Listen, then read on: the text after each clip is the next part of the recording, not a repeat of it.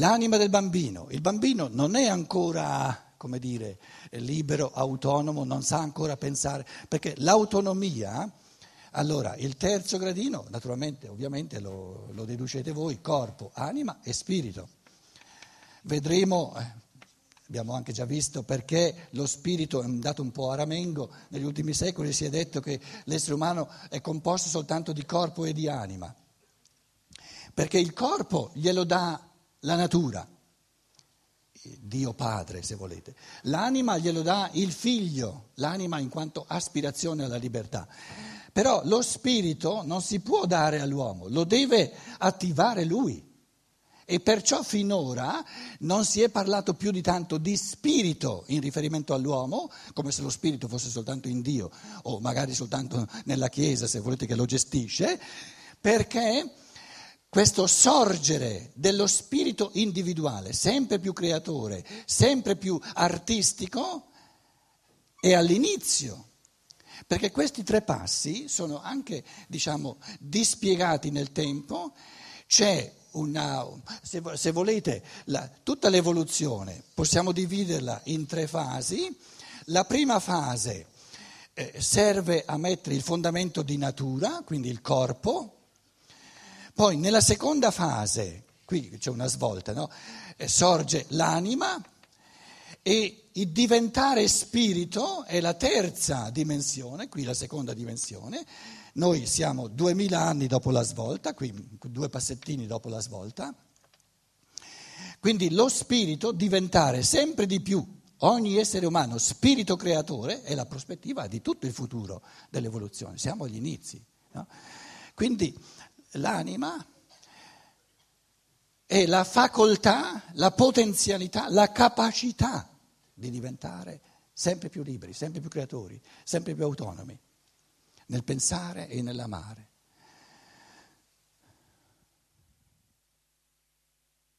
E questo spirito viene chiamato Spirito Santo. Eh, il concetto di santo è che non è gestibile dal di fuori, non è toccabile, non è sindacabile. Quindi lo Spirito Santo è lo spirito individuale della libertà del singolo che non ammette gestioni dal di fuori. Quindi i peccati contro lo Spirito Santo sono i peccati di omissione della propria creatività, della propria libertà. E questi peccati di omissione della propria creatività non si possono perdonare dal di fuori, perché soltanto chi ha omesso può recuperare i, i colpi perduti.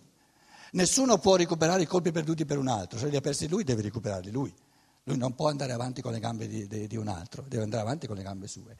Quindi il concetto di Spirito Santo è il concetto dello spirito individuale dell'uomo che non ammette, proprio eh, perché è lo spirito autonomo della libertà e dell'amore, non ammette assolutamente gestione dal di fuori, immischiamenti dal di fuori diventa subito profanato, non più santo, sacro, intoccabile, ma diventa subito profanato quando si tenta di gestirlo al di fuori. Quindi l'amore divino mette a disposizione il corpo, mette a disposizione l'anima come facoltà della libertà, però gestire e quindi, come dire, eh, attualizzare lo spirito L'anima è la facoltà, la potenzialità di libertà, lo spirito è l'attualizzazione di questa libertà. Esempio, un esempio di anima è la facoltà del pensare. La facoltà del pensare, come elemento fondamentale dell'anima, ce l'abbiamo tutti, tutti siamo capaci di pensare, altrimenti non saremmo uomini. Però lo Spirito Santo è l'intuizione che attualizza questa facoltà. Ora, l'intuizione del pensare, ognuno la può omettere o la si può esercitare, nella misura in cui un individuo esercita, quindi attualizza la facoltà del pensare con intuizioni, intuizioni, intuizioni. Archimede che dice Eureka, ah ho capito, ho capito, ho capito, ho capito, diventa sempre di più uno spirito. Quindi, quindi diciamo l'anima è la facoltà del pensare e lo spirito, viversi come spirito, è l'attualizzazione concreta di intuito in intuito, di concetto in concetto di questa facoltà del pensare. Quindi storicamente si susseguono una dopo l'altra queste tre dimensioni dell'umano. Diciamo nella prima parte, se, se noi prendiamo il Mosè No? Il Mosè è un po' qui, fa uscire dalla prima parte e fa entrare nella seconda. Le leggi di Mosè, la legge di Mosè, i dieci comandamenti.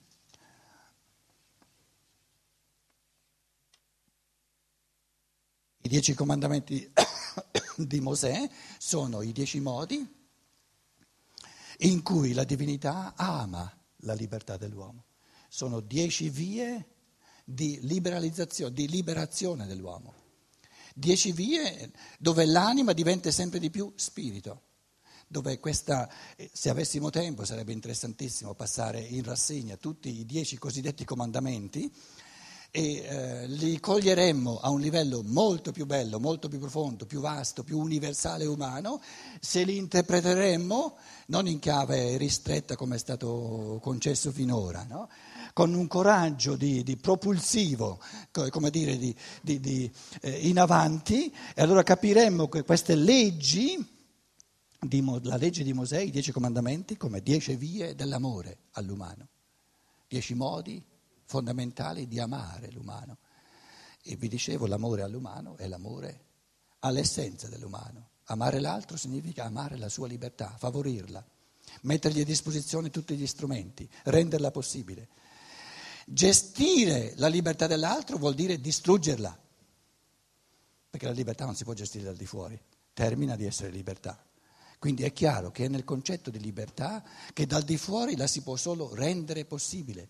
Amare la libertà dell'altro significa mettergli a disposizione tutti gli strumenti di cui ha bisogno. Se lui se ne serve o no, come se ne serve o come non se ne serve, sono fatti suoi. È la sua libertà intoccabile, è il suo Spirito Santo il sacrario di ogni essere umano dove nessun altro. E questo, questo, Spirito Santo, l'essenza dello Spirito Santo, noi lo esprimiamo in una parola che usiamo sempre, io. In questa parola io è espresso il mistero più sacro dell'uomo, che è quella realtà intoccabile dove ognuno di noi è del tutto diverso dall'altro. Lì ogni io è un mondo diverso non gestibile da di fuori, perché tu sei un altro. Tu non hai la minima idea di chi sia io, perché sei un tu, non sei io. Ora è chiaro che anche culturalmente no, questa dimensione di individualizzazione morale, di responsabilità nei confronti della creatività singola, siamo agli inizi, è evidente che siamo agli inizi, si tratta di, di cominciare a capirla. Allora, l'amore diciamo, il, il cosiddetto Cristo, che, che eh, dota ogni essere umano di anima, che è venuto a fare? Alla fine, nel Vangelo di Giovanni, alla fine dice, è importante, è necessario che io sparisca, se no non viene lo Spirito Santo. E noi abbiamo due anni, duemila anni di cristianesimo che ancora non ce l'ha fatta a farlo sparire. E perciò non viene lo Spirito Santo. E soprattutto la Chiesa si tiene bella aggrappata al Cristo. Perché se lo fa sparire, come ha detto lui che, che deve avvenire, e poi viene lo Spirito Santo, povera Chiesa.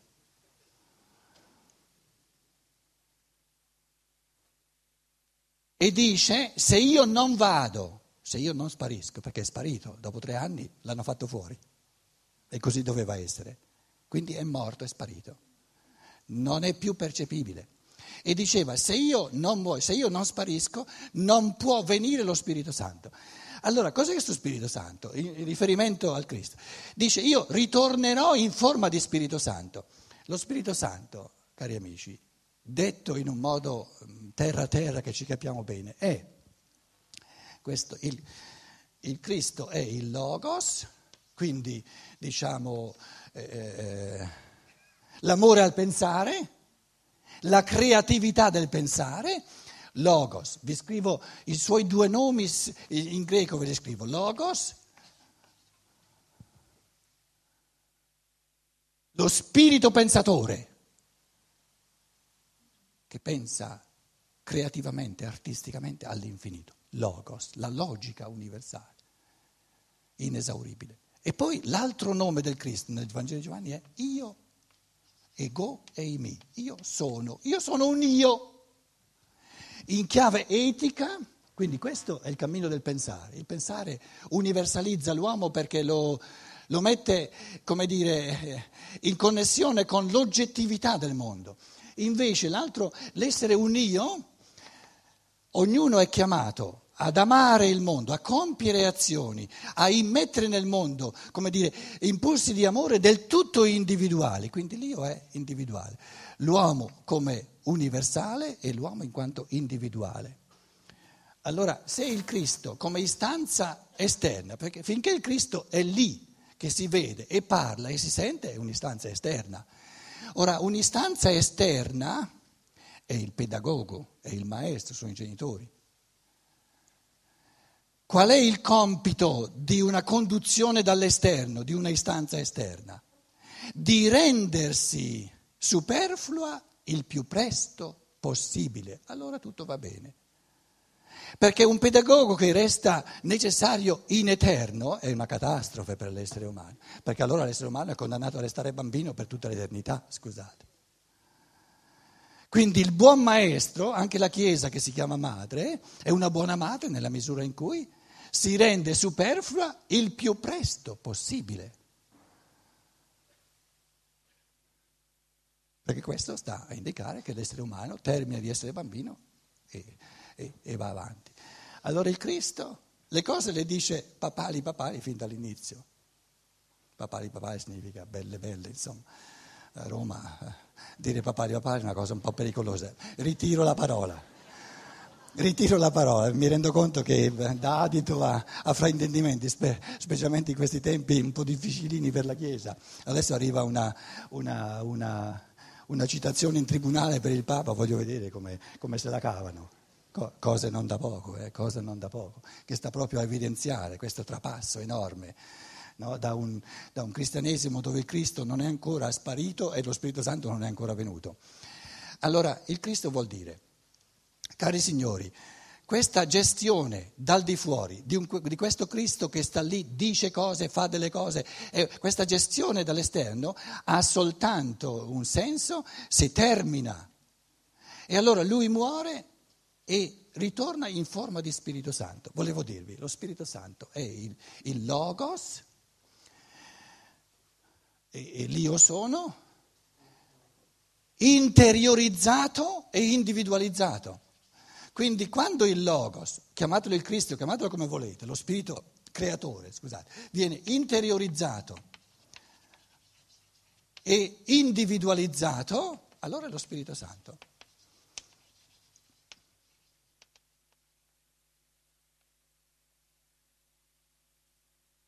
Cosa vuol dire interiorizzare il logos? Capire le cose con la testa propria. Il logos è la logica delle cose, il nesso universale di come le cose stanno. E quindi il pensare è il, il, dire, l'organo di interiorizzazione dello spirito pensante che crea che pensando crea e creando pensa. Quindi l'evoluzione dell'umano, l'amore verso l'uomo sta nel renderlo capace di interiorizzare sempre di più il pensare. Saper pensare sempre meglio, sempre più artisticamente, sempre più creativamente. Alla base di una sinfonia, alla base di un, di un quadro dipinto, cosa c'è? Il pensiero, l'idea, non soltanto alla base di una macchina, della Vespa. Quindi l'origine di ogni creazione è il pensiero, ci mancherebbe altro. E questo logos, questo Cristo che viene interiorizzato, il, il, logos interiorizzato è lo Spirito Santo, lo Spirito del Cristo diventato intoccabile perché è interiorizzato e venendo interiorizzato deve venire individualizzato. Dicevamo ieri che l'umanità è un, un organismo un mistero di unità ma anche di infinita diversità. E ogni, ogni, io umano, ogni io umano è una variazione su questo tema eh, dell'umano, una variazione assolutamente unica e individuale. Quindi ciò che tu sei, ciò che tu hai da immettere, il tuo modo di arricchire l'umanità con i tuoi pensieri, con i tuoi atti di amore, con quello che tu fai, eccetera, eccetera, eccetera, è tutto diverso dal modo di un altro di arricchire l'umanità e di, e di trattare l'umanità. Quindi questo è il concetto di io. Allora lo Spirito Santo è lo spirito creatore che, che fa passare l'anima umana a diventare sempre più spirito o se volete il Cristo, detto in termini cristiani, che viene interiorizzato e individualizzato. Conoscete voi un'immagine perfetta di interiorizzazione? Un'immagine, quindi un'immagine deve essere sulla falsariga di ciò che percepiamo. Eh, cos'è che noi massimamente interiorizziamo, facciamo nostro, che diventa sangue del nostro fa- sangue? Ciò che mangiamo. Quindi questo mistero del logos, dello spirito creatore che viene interiorizzato, assimilato, assimilato, diventa, diventa spirito del mio spirito, diventa sangue del mio sangue, diventa anima della mia anima viene espresso nel cristianesimo un'immagine bellissima che calza, che non ha nulla di sentimentale o di pio, ma che è scientificamente perfetta, è che il Cristo o lo si mangia e quindi lo si assimila del tutto, per cui diventa essere del mio essere, oppure non è il Cristo. Se resta un'istanza esterna, lavora contro l'umano lavora in favore dell'umano solo se è passibile di venire interiorizzata in assoluto. Ciò che io penso è ciò che io sono. Ciò che io capisco è ciò che io sono. Gli scolastici dicevano eh, cognitum in actu et cognoscens in actu unum est. Ciò che viene conosciuto e colui che conosce nell'atto di venire conosciuto e nell'atto di conoscere sono una cosa sola. Quindi da, da questo lato c'è il Cristo, lo Spirito Santo e il Cristo interiorizzato, assimilato.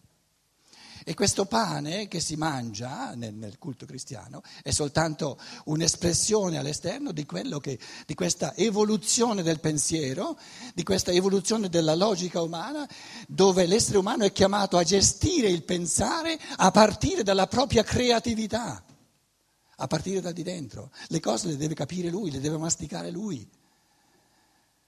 E il pensare è un masticare e un digerire spirituale fino ad assimilare tutti i contenuti di pensieri del cosmo e a farli sangue del mio sangue, della mia anima e spirito del mio spirito.